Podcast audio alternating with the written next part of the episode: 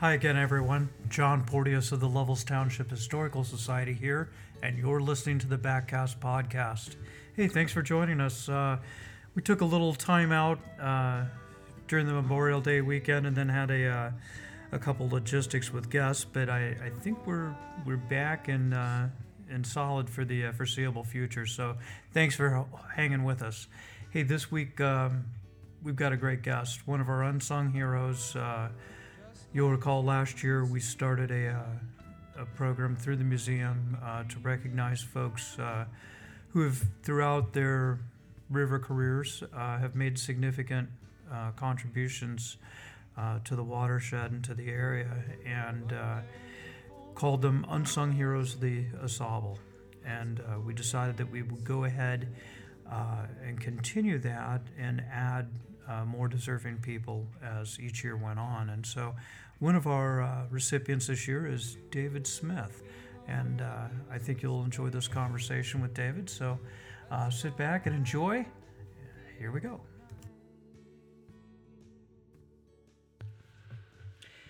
Hey, hi everybody. John Porteous here for the Lovells Township Historical Society.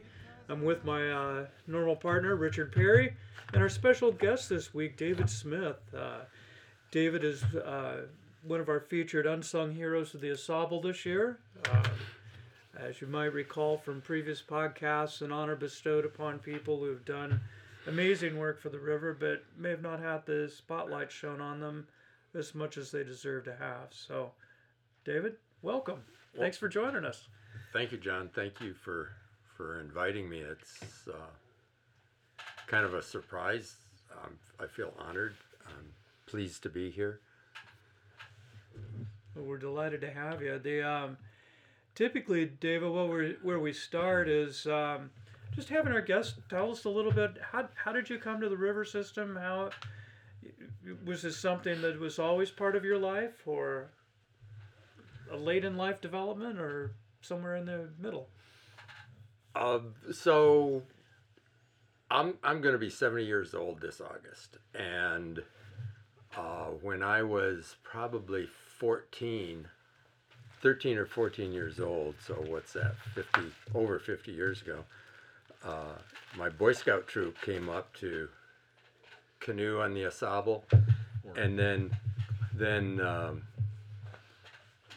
it wasn't too long after that that we got involved, the troop got involved with the Midland to Mackinac uh, footpath that the Boy Scouts were kind of sponsoring, and, and our troop was assigned a section in northern Crawford County, and pretty soon we were camping at what was then the the uh, Big Creek State Forest Campground on just off six twelve at the West Branch of Big Creek, and we'd come up uh, every fall, every spring, and often in the winter for a polar bear campout. Oh, nice.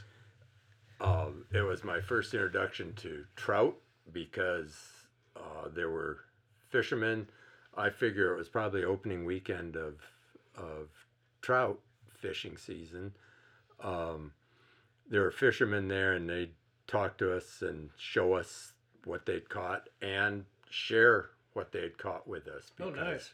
Because uh, you can eat fish out of Big Creek. um It's never a bad idea to feed Boy Scouts either. Yeah.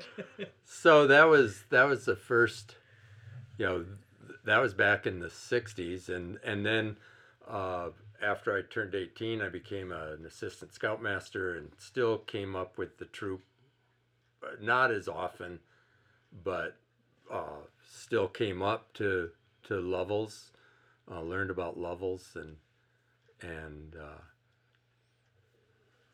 It was it was sort of interesting that when Marie and I decided that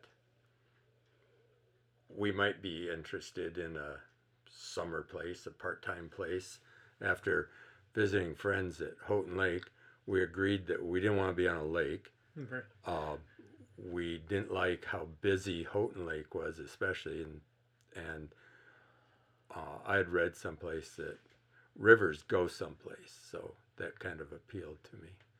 And we started looking in uh, somewhere around two thousand, so thirty years after the Boy Scout stuff, we started uh, looking for a place.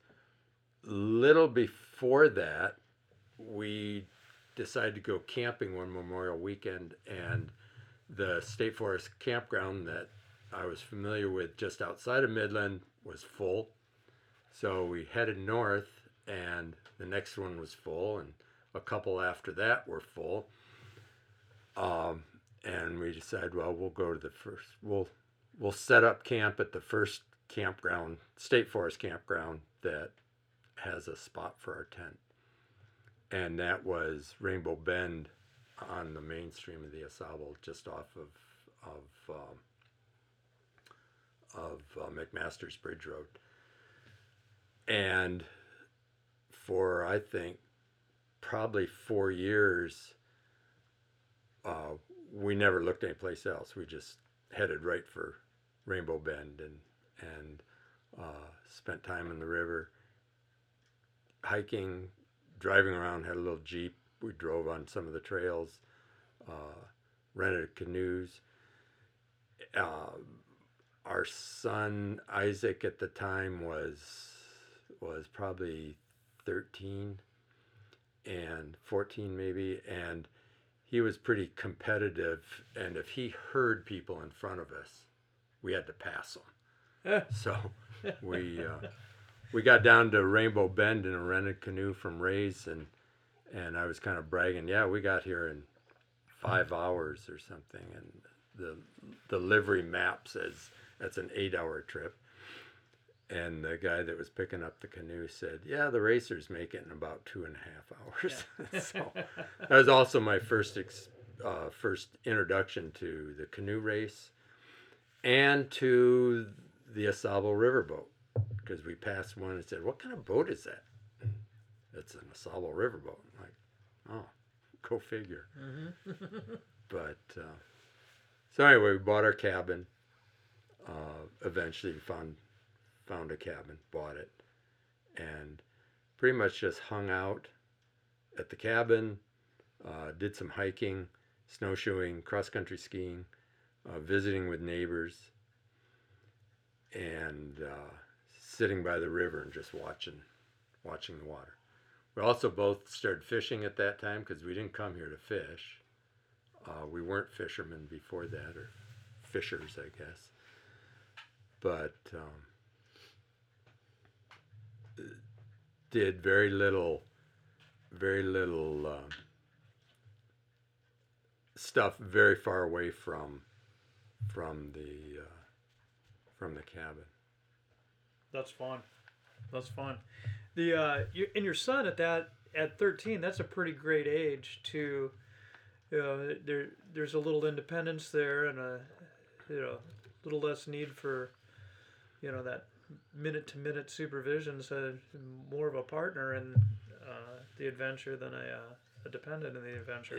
Yeah, uh, that's, that's I, I never, you know, articulated it that way, but that's really nice. I like that. Yeah. He's now, um, uh, lives in Livingston, Montana.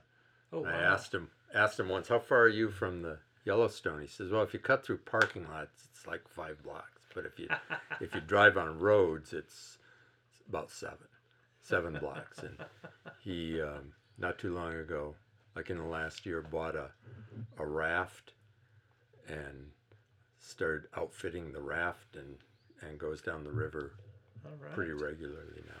That's pretty exciting. Yeah, yeah. Yeah, and uh, you've accompanied him? We've been with him once. It's, it's a long way to go, and... Um, Well, there's so not it, a quick way to get there yeah, either. Yeah, exactly. And and we have um, we have five dogs right now. Okay. So that makes it even pet-friendly. Motels get kind of goofy when you they ask how many dogs do you have, and you tell them five. Exactly. A bus full. Yeah. Well, actually, a forty Conaline van full. Oh, there you go. That's what kind of dogs do you have? Well, Uh, Marie has four Cavalier King Charles Spaniels, little miniature toy spaniels. They, all four of them weigh about fifty-five pounds together. Mm. And then uh, I have, and Marie makes sure there's that distinction, I have uh, a Newfoundland that is about one hundred twenty-five pounds by himself. Hmm. So uh, they all get along. They don't really play together or cuddle up together, but they don't they don't fight either. Well, the Newfie could so. give everybody a back ride. Yeah, yes. I wish that he, we got him from Isaac for a number of reasons, but but uh, I wished he had cart trained him. Mm-hmm. He's six years old now and, and showing beginnings of hip dysplasia, so mm. it's not really the time to right. to introduce those sorts of things. But we figured he could have given the other dogs rides in a cart if oh, for sure if he'd had the training. hmm. They're fun dogs. Yeah. He's he's like I said, one hundred twenty-five pounds of sweetheart. I mean, he's just amazing. Yeah, my brother's got a couple there. They're big animals. Yeah. yeah. They must spend some time in the river, huh? Yeah. Yeah. He'd love to, but uh, it'd take him two and a half days to dry out, I think. Oh, I bet. And not only the wet, but the the uh, tracking in. So he's been in the river, but not probably nearly as much as he'd like to. Car wash for yeah. him. Wait till there's a bunch of noisy tubers combined and turn him loose. You know? Yeah, he'd he'd just want their attention. Yeah. Um, well, so you're up north. You you uh, you and Maria and Isaac have, have found a cabin, and and you're enjoying. And I I I sense that, and and. You're a career, you were a career educator, correct? I was, yeah. And so, in that in that sense of knowledge gathering and learning and sharing and stuff, it it, it feels like you pretty much got immersed in the uh, in the conservation scene up here pretty quickly. Not so quickly, actually. No. Um, it was probably we'd probably been. hanging out at the cabin for six six years. I'd have to I remember things now by going back and looking at pictures because mm. all the digital pictures have dates on them. There you go. And and uh, I think it was probably two thousand eight, maybe two thousand nine, but it'd been six going on seven years before we uh, got involved with okay. with volunteering. Uh, it started out with, um, we knew about Huron Pines early on and and uh, kind of got a connection to them, got started getting their newsletter and... And, uh, and this is the and, organization, not the state forest, correct? Uh, yes, yeah, okay. yeah, exactly, yeah. It wasn't the Huron... Actually, it's a the, national forest. It's a nonprofit. Yes. It's actually a national national forest. Thank you, national. Uh, U S Forest, or Thank I you. don't know what they call it. Anyway, here on Manistee. And um, they they announced in a newsletter that they were, in two thousand ten, they were doing um, uh, eleven eleven. They... Their service area was eleven counties in northeast Michigan, and they were going to have a volunteer event in each of the eleven counties. And I looked at the calendar and I said, well, we can do that. So I sent them back saying, sign me up for all of them. And after I got to know the folks there a lot better, they told me that, yeah, we sh- passed that around the office and everybody laughed. Was and, there a little bet about... Uh, didn't didn't believe it would or? happen. Yeah. And uh, so there are two things that I tell people. One, my brother got married, and it was going to be on the Saturday of a of an event. I was going to have to make a real tough decision. Do I go to the Huron Pines event or do I go to my brother's wedding? Turns out we weren't invited to the wedding anyway. Uh, you know, it was a, it was just his decision made easy. His kids and his his uh, soon-to-be wife's kids and their parents, right. And brothers and sisters were left out. So, so I actually, I guess beers in the cooler. Yeah, I guess um, uh, you know. Now that I think of it, that was two thousand ten, but we had started with. Um, Actually, here on the North Branch, uh, I don't know who sponsored the event, T U, the, the Mason-Griffith Founders Chapter, or the Watershed Committee, but they were working on the landings at uh, Dam four and Morley Road, and somehow we found out about it and showed up for that and met a bunch of people. And found out about more things. So it was actually before the Huron Pines thing, but the Huron Pines thing uh, kind of immersed us. The other thing that happened is that uh, the fall events were taking place on school days, and uh, I solved that the the I think in, in an elegant way. After thirty, thirty-six years in the classroom, I I left. I I tell people, well, I, well, there's I had, way to do it. had to retire from teaching so I could I could make all eleven events, but I could have just gotten a personal day, I suppose, and, and I, showed I, up I, anyway. I like just, but, you know, go for yeah, it, full yeah. throttle. When it quits being fun, quit doing it. Yeah, yeah. well, well there you, there I'd say quit doing it before it quits being fun. I, like I said, I taught thirty-six years public school and... like to think that I left on top. I didn't want to be that guy that, yeah, he was pretty good, but probably should have left a few years ah, sooner. Okay. So look on my principal's face. I took a lot of people by surprise. He's been an N F L quarterback. yeah. yeah. He's going to stay for that extra season. Yeah. yeah. Well, they stay exactly. Well, I didn't get near the paycheck that a quarterback. Yeah, it's funny. So. Leslie's said a similar thing when she retired after her thirty-six years. Uh, basically the same. Let's go out on top. Yeah. Yeah. And, um, you know, my favorite story is that the summer after I, I was finished, and it really, I really didn't feel it because I'd been practicing for retirement for thirty-six years, you know, three months a year. Well, yeah, you, you had a little training season. Exactly. And we were watching a... Uh, movie on Netflix about a teacher in France that had a multi-age classroom from four years old to ten or something like that. Oh, wow. and, and he was retiring at the at the end of that school year.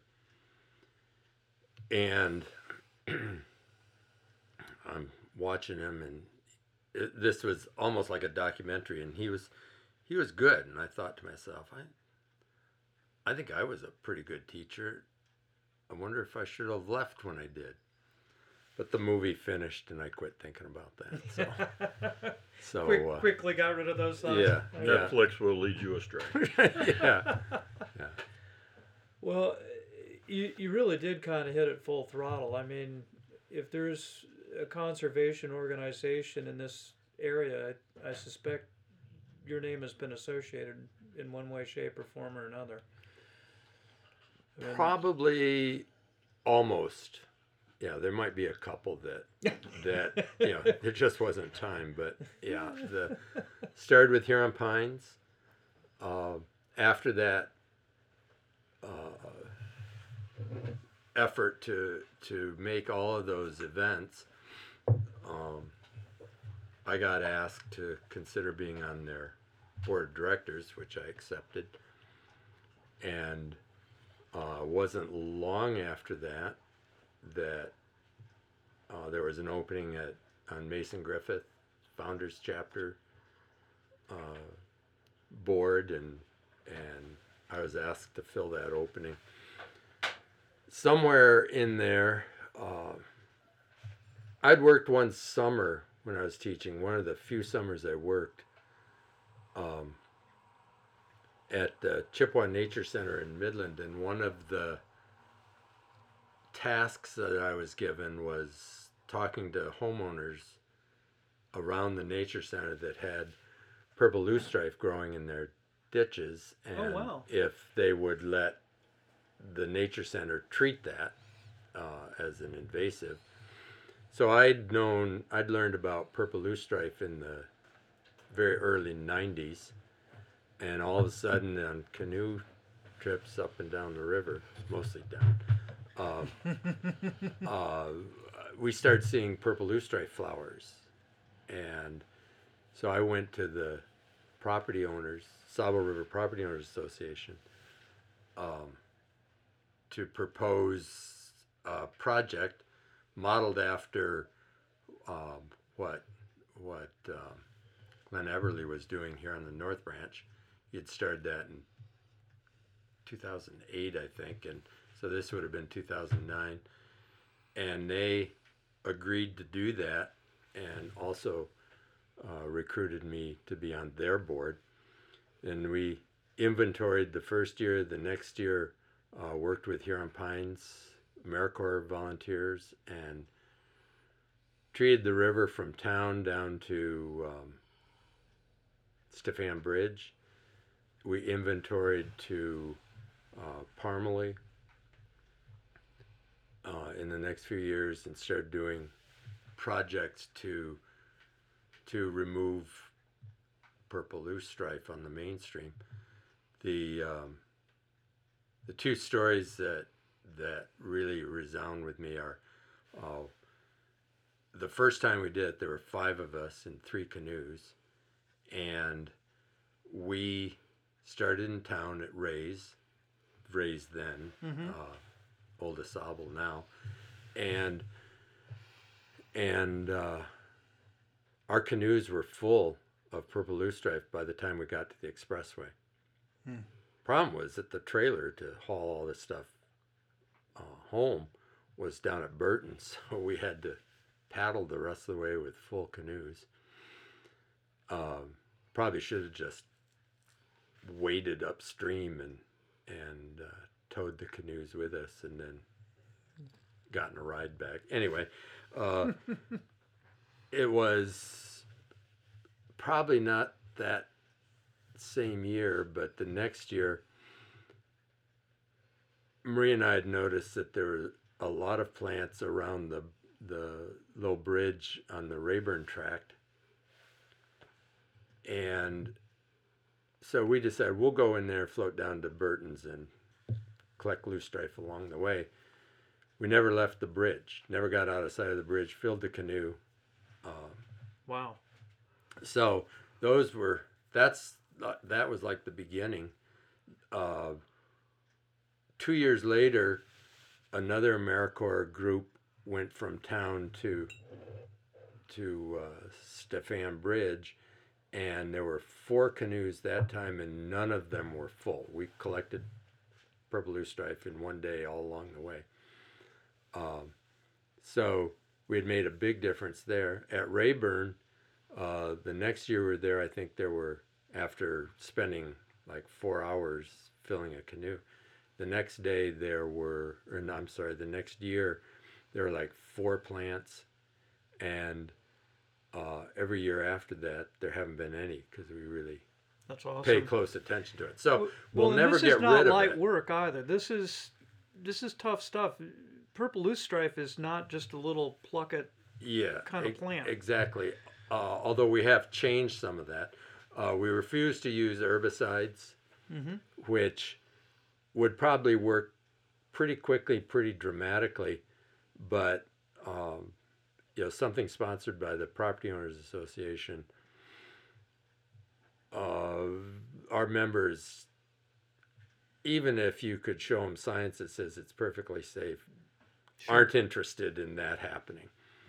Um, so when we started out, we were digging root wads and and uh, putting them in bags, contractor bags that could handle the load, and filling up canoes, both space and weight.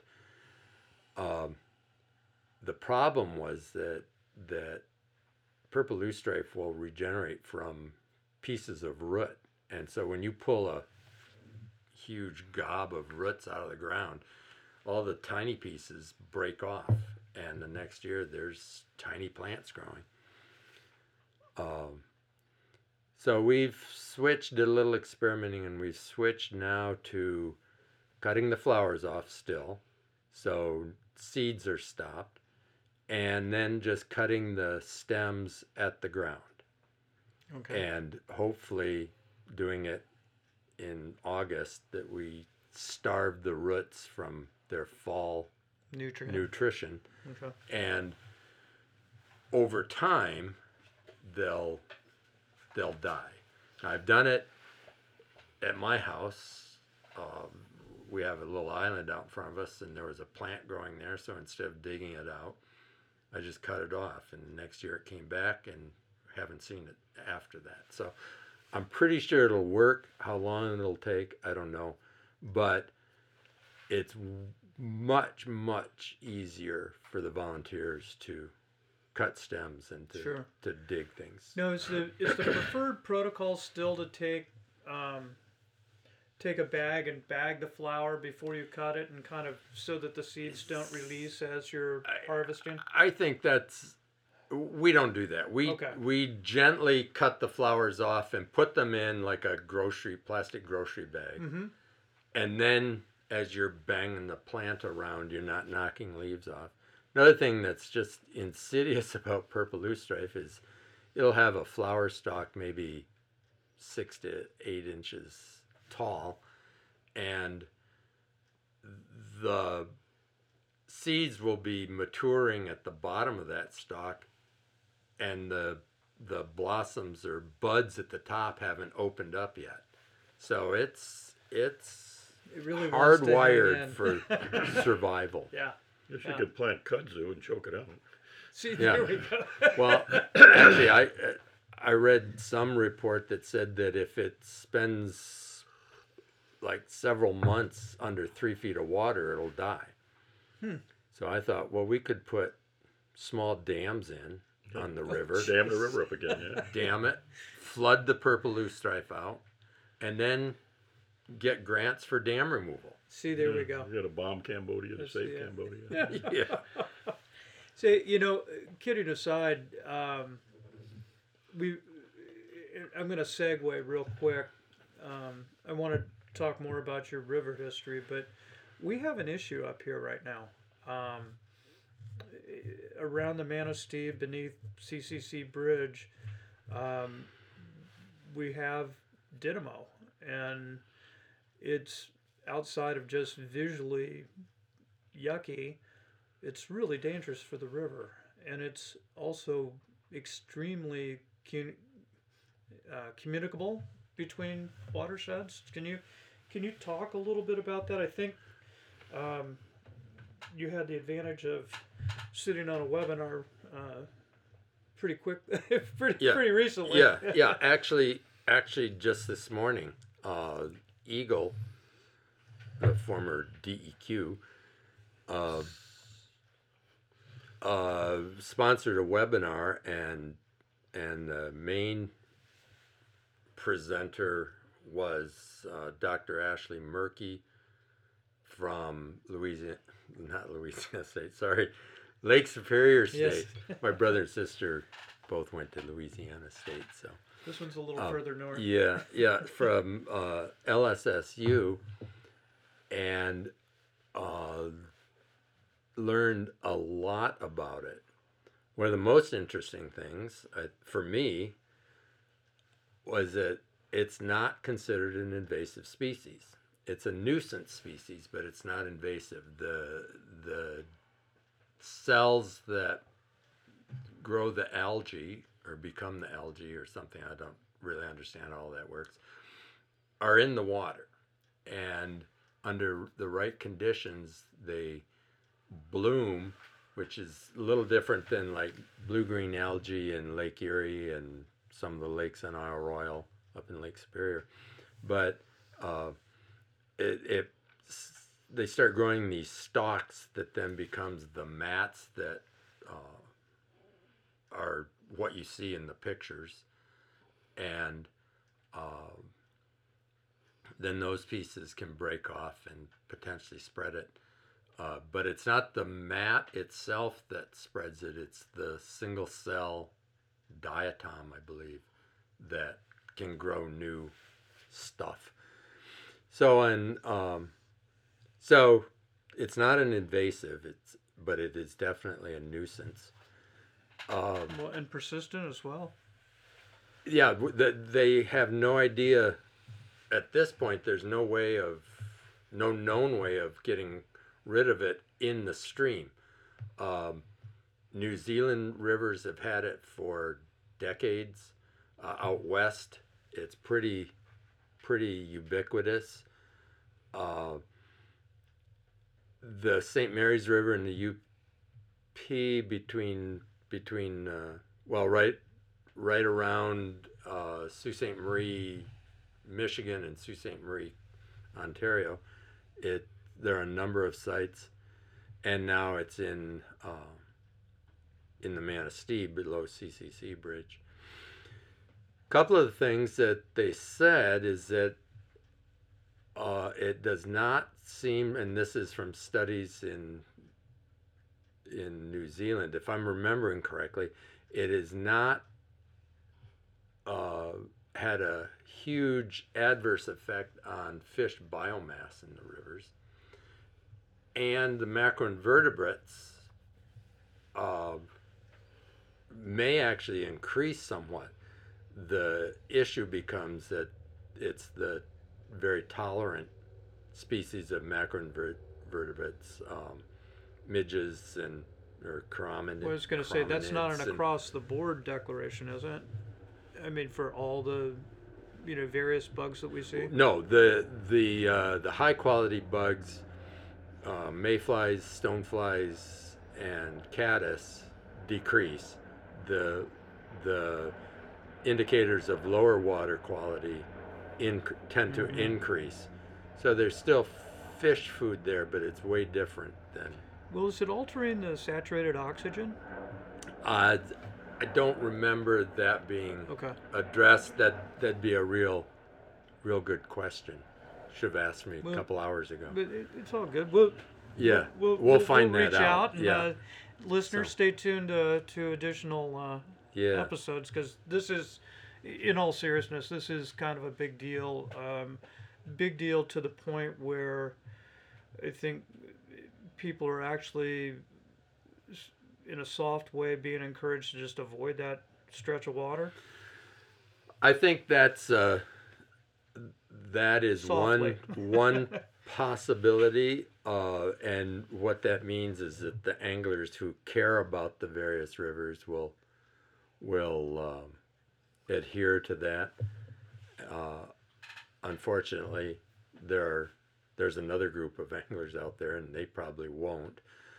Uh, so avoiding the water is a, a good step. Cleaning. Um, cleaning equipment, including waders, uh, fishing line, boats, trailers, is a huge step. And uh, they mentioned bleach solutions. I think two percent bleach solutions and and five percent dish detergent solutions, and soaking that equipment for a minute can kill it. Uh, letting it dry out can slow it down, but it'll it can live for, I think the number the the time was forty days out of the water. It's it's significant, so, and even more so in that, given the fibrous nature of uh, boat ropes or felt soles on waders, uh, these are all, you know, great hiding spots for for. for this entity to hide and avoid uh, cleansing, if you will, or, you know, death through heat. Uh, it, it's people are going to have to be diligent with this, I think. I hope they are. I mean, you're right. They'll, that's what it will take. Hopefully people will will uh, start paying attention and, and uh, dealing with that. Yeah. Um, So we were talking about about uh, you know different conservation group. So, so I think we're Huron Pines, Mason-Griffith Founders, the Property Owners Association. I got on their board, and then immediate, almost immediately, the current president stepped down, and and uh, I need to adopt the Nancy Reagan methodology oh, no, of dealing you. with things. Just just say no, but I didn't, and so uh, there I was, and uh, the Watershed Committee. I started representing the property owners on the Sable River Watershed Committee, and chaired that for uh, a f- quite a few years. One of the our real big achievements was hosting uh, an AmeriCorps volunteer from May to November for five years, and and uh, I supervised that person. So uh, got to share what I knew about the river with these just out of college youngsters, and uh, have stayed in touch with a lot of them since. And, and when you say host, you mean host in your home while they're no, their summer no, things, they're, or just they mentor? They find their own uh, lodging, uh, but but we pay for them. Okay. Uh, there's there's a it's partially covered by a grant. And then the host organization has to come up with, I think it was in the neighborhood of six thousand dollars, and then pay for, uh, like we bought, uh, each year we bought our volunteers nice waiters. I mean, not, you know, not high end, but not not rubber waiters either. Something to get them through the summer for sure. Yeah, waiters, um, paid for... for anything that they needed to to do their uh, volunteer work, and got a lot done. So that was with the Watershed Committee. Uh, and somewhere along the lines, I was asked to be on Anglers of the Au Sable's board, and that I think that's been probably ten years now. And... Uh, So some overlap in all these groups, but different people sure. in all of them, and and um, made made tremendous friendships, and and involved in a lot of different events, from uh, macroinvertebrate surveys a couple different ways. Um, Red surveys for different groups, so you you learn about the river. The best way to learn about the river is to wade a stretch, and and so I've you work with Jerry on that at all? A lot, uh, and and uh, he was. I mentioned you know making friends, and and it started out first time I met him.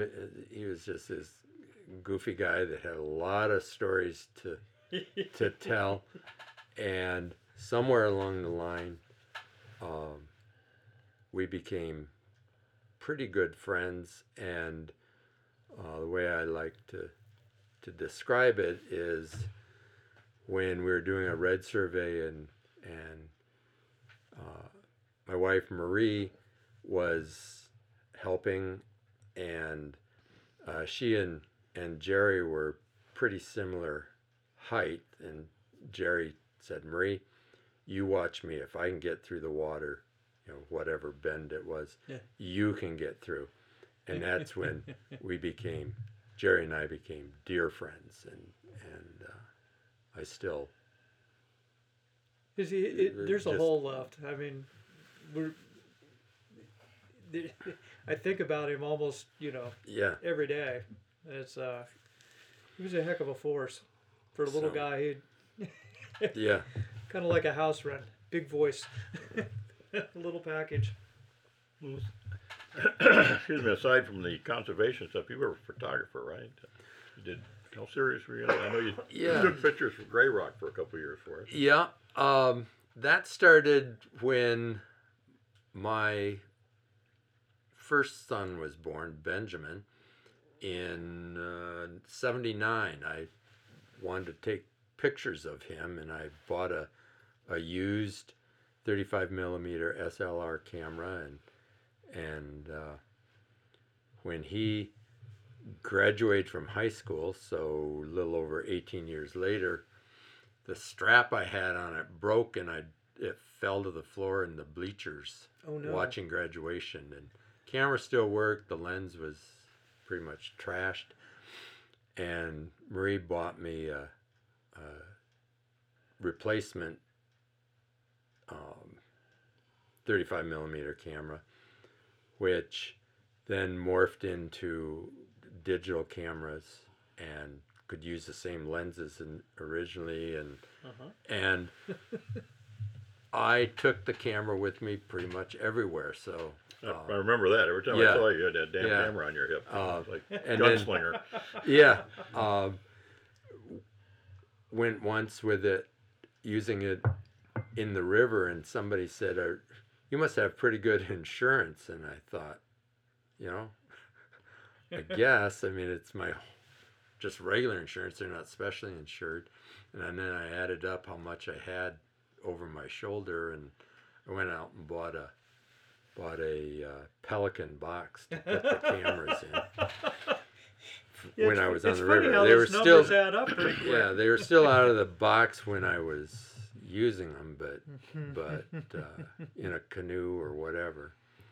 And so I I took a lot of pictures, and then I don't know, a couple of years, well, for about a year, not as many volunteers showed up for some event, and you can't really do the work and take the pictures, and the work needed to be taken care of, so I, I got away from the camera, and then cell phones started taking such great pictures that uh, I got a lot of drawers full of camera equipment. It, it is kind of funny how that has evolved. I was a long time, uh, you know, with analog cameras and you know, then digital, and it's, you know, everybody and their twin sister's a photographer now with a cell phone. And and, and, and they put out good stuff. Yeah, it's, yeah. You know, I I much can to nev- my chagrin. Never remember the fella's name, but a um, professional photographer was asked, "What's the best camera to use?" And he said, "The one you've got with you." And then he followed that up with with his tips for using an iPhone to take better photographs. And so there's, you know, the, I always used to say a lousy, pic, a lousy picture is better than no picture at all.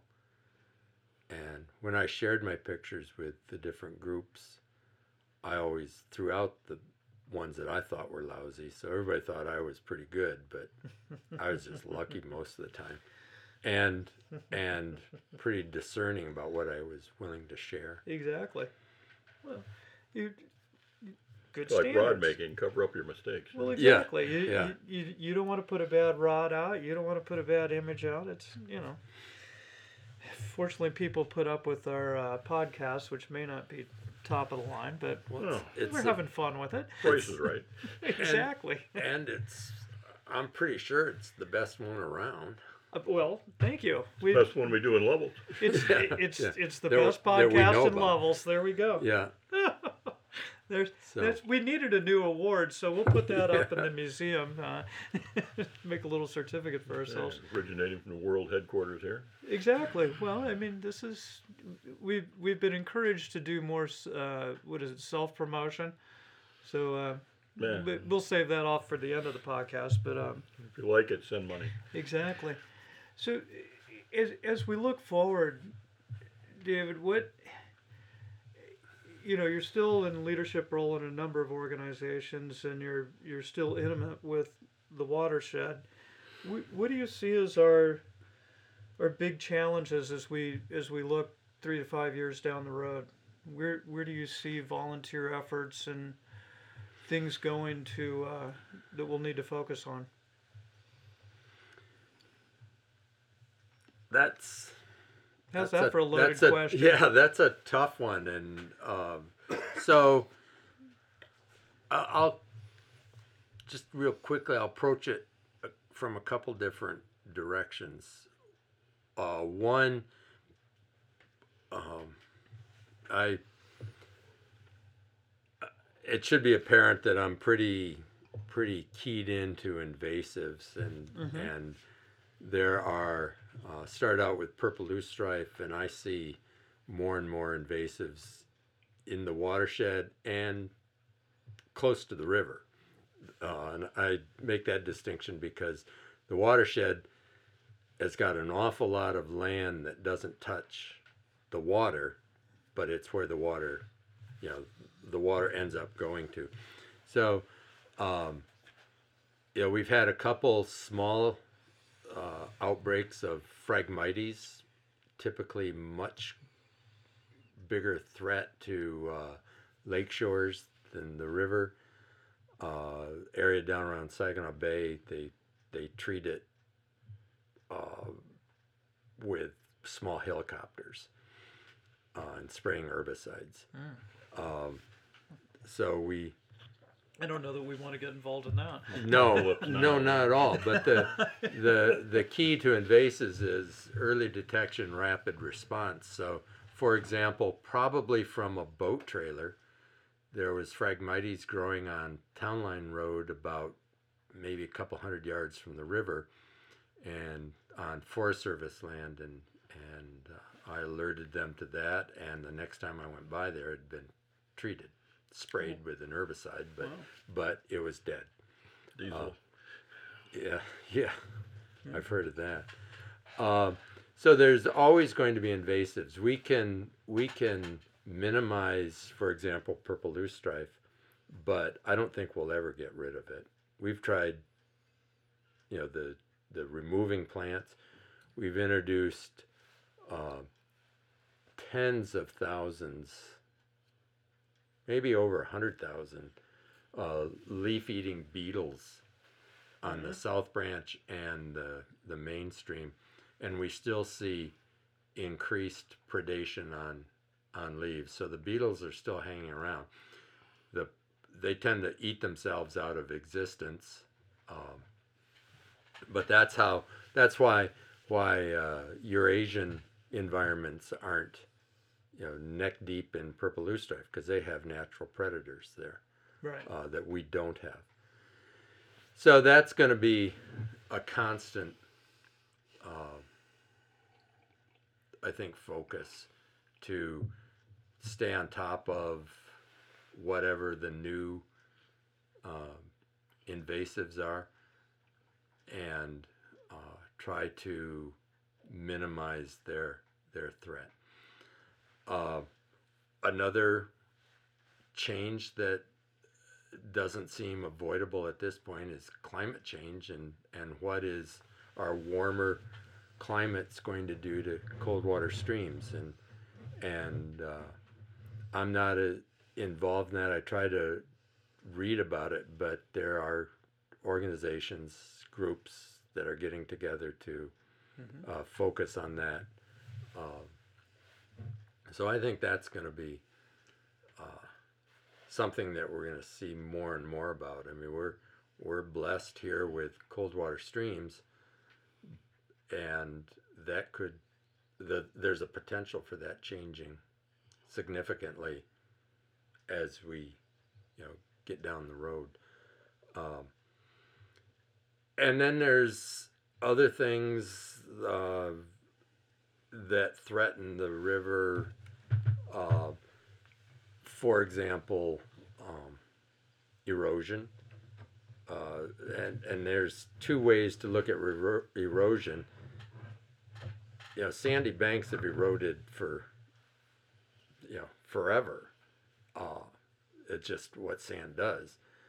And most recently, people cause erosion. And those are the those are the things that uh, need the most attention paid sure. to them. Where, well, I mean, that's, that's where, per, a lot of that's preventable. Yeah, preventable and treatable. Um, so erosion's going on. Uh, beaver dams Always, always in the, the top three. In the upper water, yep. uh, headwaters, and uh, so where's the problem with, with the beaver dam? Beavers are kind of cool.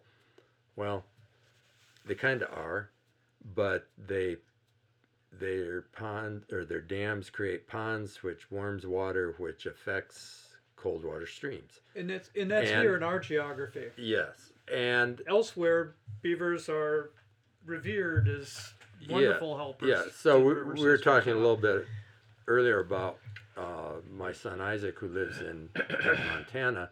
There, beaver dams are a, um, a good thing because they do warm the water somewhat, and and uh, um, it that's better for the fish. But these are also high energy streams. Exactly. And you get a big snow melt, and hopefully we'll have more big snow melts in the western rivers, mm-hmm. or the mountains that feed the western rivers, and they blow the dams out. So they're there for a few years, and then they're gone. And the beavers start over someplace else. Here, you know, our streams aren't like that, and they can be around, even when they leave, for whatever reason, um, the ponds can remain. So... Uh, and they also add to sediment in the river, often sand, but not just sand, because when water stops at a dam, it it doesn't carry the sediment anymore, and it builds up, and you then get all the silt build up. For whatever reason, the dam breaches, that gets all carried downstream. So that's going to be an ongoing thing. I don't think we'll ever uh, ever be rid of it. You know, like a lot like the purple loosestrife. I I tell people if I had a wand and I could just wave it over the Au Sable River, and every purple loosestrife plant in the watershed was gone, it'd still be back next year because there's seeds in the seed bank that'll last for, I've read, from three to seven years, um, and they'll sprout new plants. So it's always going to be there. Well, it's the... The good news is is that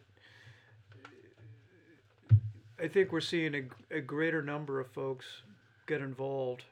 Uh, we had a little dip, and I'm, I think we're starting to see a little uptick on people participating, and, and these types of projects are, are target-rich environments for folks to come out and spend a, you know, three or four hours, meet some great people, and do some good work. And and I think that involvement kind of goes two ways. One, people that love the river show up to to uh, help protect it and and enhance it, mm-hmm. and people that just show up because, well, I've never done something like that before, and and I'll work on this project or that project, and pretty soon they become people that love the river, mm-hmm. and so it grows that way.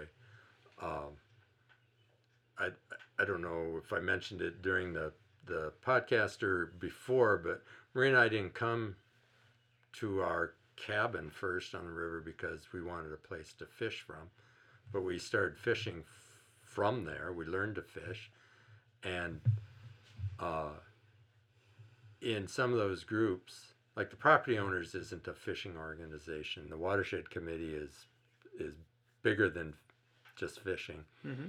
But Trout Unlimited, cold water, fish, trout in the name. Anglers of the Au Sable, it's a fishing group. And I may be one of the, the uh, may be the person that fishes less than anybody, but I've believed from the beginning, twelve, thirteen, fourteen years, if it's good for the fish, it's good for the river. I like the river. I'll participate in these groups that that want good fishing because that's good for what I love too. Yeah. Well, the and, and the river does serve many, many things other than just angling. It's uh yeah. It, it's, exactly. It's a, a beautiful resource for, for a lot, a lot of people, and des- deserving of our attention and efforts. There was a fella that uh, grew up and his family owned property just a couple doors down from our cabin on Black Bear Drive off Thindera, uh, Jim Enger. Sure. And and he's he's died. Uh, you know, I mean, it, it that, happens. That was right? Another force of the universe. Yeah, and and he wrote a book, The Complete Ang- Incomplete. Incomplete Angler. Mm-hmm. I, I gotta be careful how I, I say it. But in that book, uh, along with other marvelous stories that he told, he said that that he loves fishing, but fishing is only one of the things that he loves about the river. And that was almost like he gave me permission to not feel guilty about not fishing more. Um, so, well. Anyway, another another person that uh, you know, on Black Bear Drive. We we sh- he. There are a lot of people that knew Jim that we should probably sit down and try and figure out how to do a podcast about him, because he was quite a unique human. Mm-hmm. I think, wasn't he responsible for uh, hooking uh, Volker up with his, I don't know, eight or nine X, the the unobtainium tippet or something? Yeah, I, there, I there's don't know some that. Story I know to, that, to that end, but yeah. I know that he um, he was a force, uh, maybe not exactly behind, but as part of the Kirtland Warbler Festival at Kirtland Community College for years. He, he worked at the college and and was a, uh, heavily involved in that. And um, that's another interesting environmental story. The, it became a protect, protected species at the same time that um, Endangered Species Act went into effect or got passed, and try to remember. It's one of the, if not the only, species to uh, be delisted or approach being delisted uh, due to to uh, management of the environment. Yeah, that was just last year, right? Did it? Did yeah, uh, with the with the planting jack pine. Mm-hmm. That eventually got big enough for them to, for the little bird to nest near, and uh, eradicating cowbirds. That's a big, so, that's huge, yeah. yeah. So. Big deal. Well, David, thank you. You thank you not only for entertaining us and entertaining our listeners, but for all the work that you and um, I'd be remiss, I, I think, if I didn't mention Marie. Um, Because I got a feeling she's pretty much at your side on all these efforts. Well, pretty much, almost always, I think, is more accurate. Yeah. I mean, it's rare that she's not. Uh, and I tell people, if it wasn't for Marie, I wouldn't be here. I mean, specifically talking to you right now, but on the river, uh, involved in these different things, we just, uh, it led... You know, when we started talking about things, we had we agreed so much on things that we ended up going in that direction, and and uh, fantastic. Yeah, I I, I give her credit for. Well, there's there's a lot so to be much. Said. It was yeah. You know, behind every successful man is a super successful, intelligent woman. All right. Well, listen. Thank you. Thank you very well, much. Uh, again, thank you for having me. And uh, listeners, uh, we'll uh, we'll follow this up. Uh, we'll get back on our track now. We took a little uh, extra time off around the Memorial Day holiday, and uh, we'll be back on track with uh, regular podcasts for you. So until next time, mind your backcast.